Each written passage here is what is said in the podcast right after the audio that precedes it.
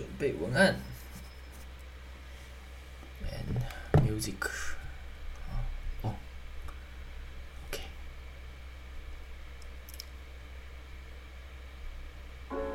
欢迎来到不入时光，不管是谁，我先感谢你点开这个 podcast 频道。我是蓝，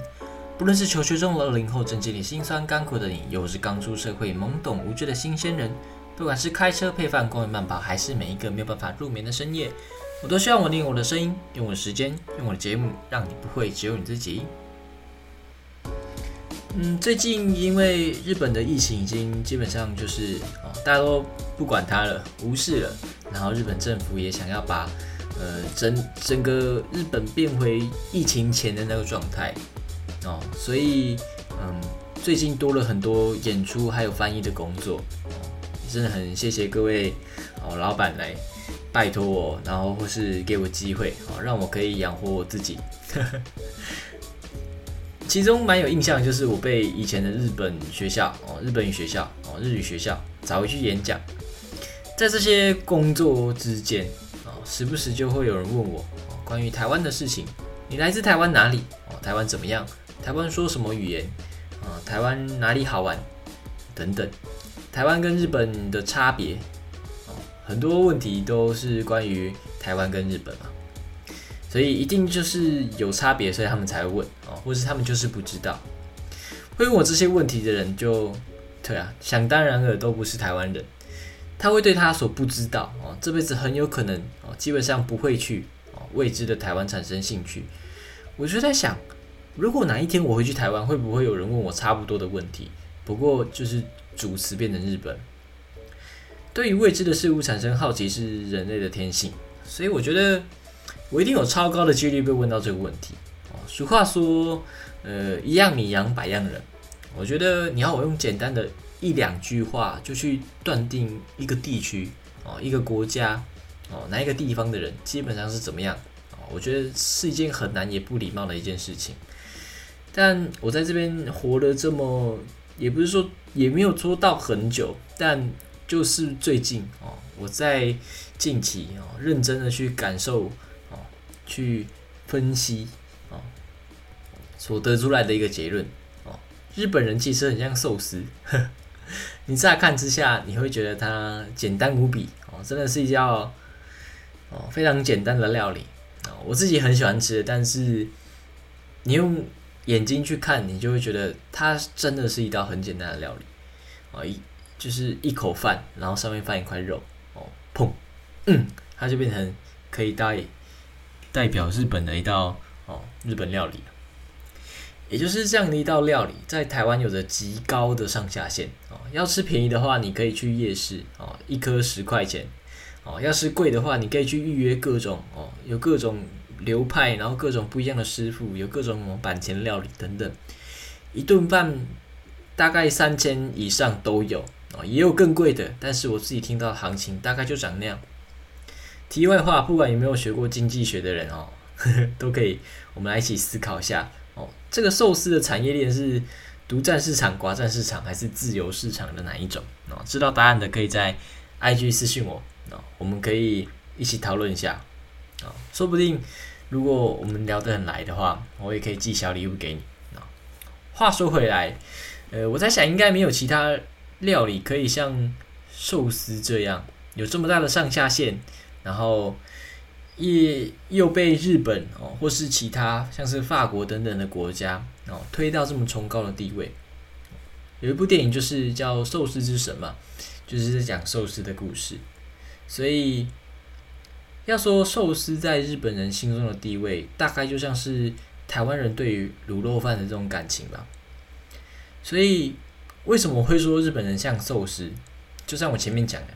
它其实你就是乍看之下很简单，但其实里面有丰富的层次。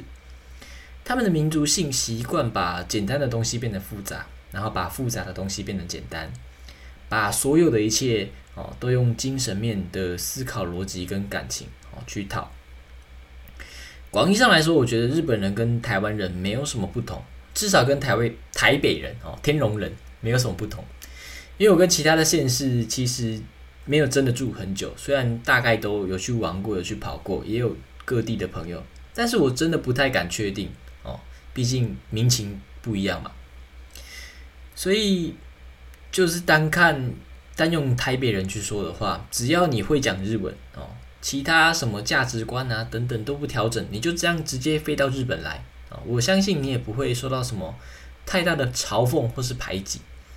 但也就是这样日常的跟日本人这样一来一回之中，你还是可以些许感觉到彼此哦那种微妙间的差异。为什么这次想要讲日本人哦？日本人是什么样的人？其实，因为日本马上就要开放自由行了嘛，我就想说，如果可以借此机会哦，去跟大家说一下，不知道是拜托还是一个请求，我就希望大家可以让哦彼此都舒服一点，好，因为我真的知道有人想要借由这次的机会逃离那个因为哦选举年乌烟瘴气的台湾。短暂的放自己一个小假哦，好久真的终于可以出国了，就来日本玩嘛。目前的日本很欢迎，也很需要观光客哦。身为一个在这边前前后后断断续续加起来有五年左右的台湾人哦，就是对啊，今天不管你是去哪一个国家或是地区，只要你到了那里，不论你是想或是不想，其实就当地人。来说，你都会像一个小小的外交官，你会自动的代表你的国家，在当地，不论是观光也好，消费也好等等，你在那里遇到的任何人，他这一辈子可能都还没有出过国，或是没有去过你的国家，然后他这辈子要去你的国家的地方，可能那个机会也是很渺茫，所以他能认识你的国家、你的故乡的方法，唯有透过电视上的新闻。或是你的举举手投足等等哦，你在店里的表现啊等等哦，你给他的感觉，他都是透过这些来认识你，然后就自动套上你的国家的人都是那样，你的故乡的人都是那样。就算你不会说当地的语言，我相信你在买机票订饭店之前，你都会多少查或是了解一下当地的状况，或是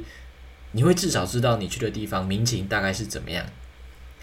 总规矩来说，我就是觉得，嗯，入境随俗啦。就算你花钱去当一个消费者哦，一个客人去 happy 去放松，我都希望你不要忘记你是什么样的人。然后你去，你去当地，你你不要忘记你代表你的国家。他们真的会用你的表现去盖棺论定你的国家都是什么样的人哦，你的故乡都长怎样的人。所以在不忘记快乐的情况下，哦，也不要就是不小心造成他人的困扰。最好的结果就是你吃吃喝喝，然后玩玩玩乐乐，然后快快乐乐的就这样可以顺利的回家。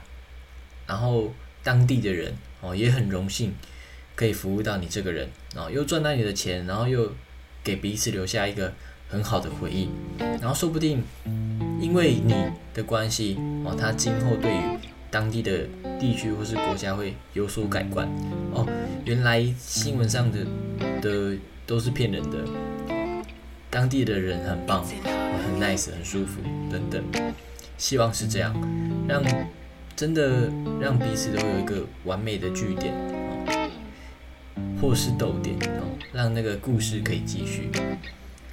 节目的最后，就是说，如果你想要来日本关西京都地区玩的话，哦，缺个翻译或是缺个玩伴，都欢迎你透过 email 或是 IG 私讯联络。对啊，我会很开心，只要我有空，我都会哦去陪你玩，然后或是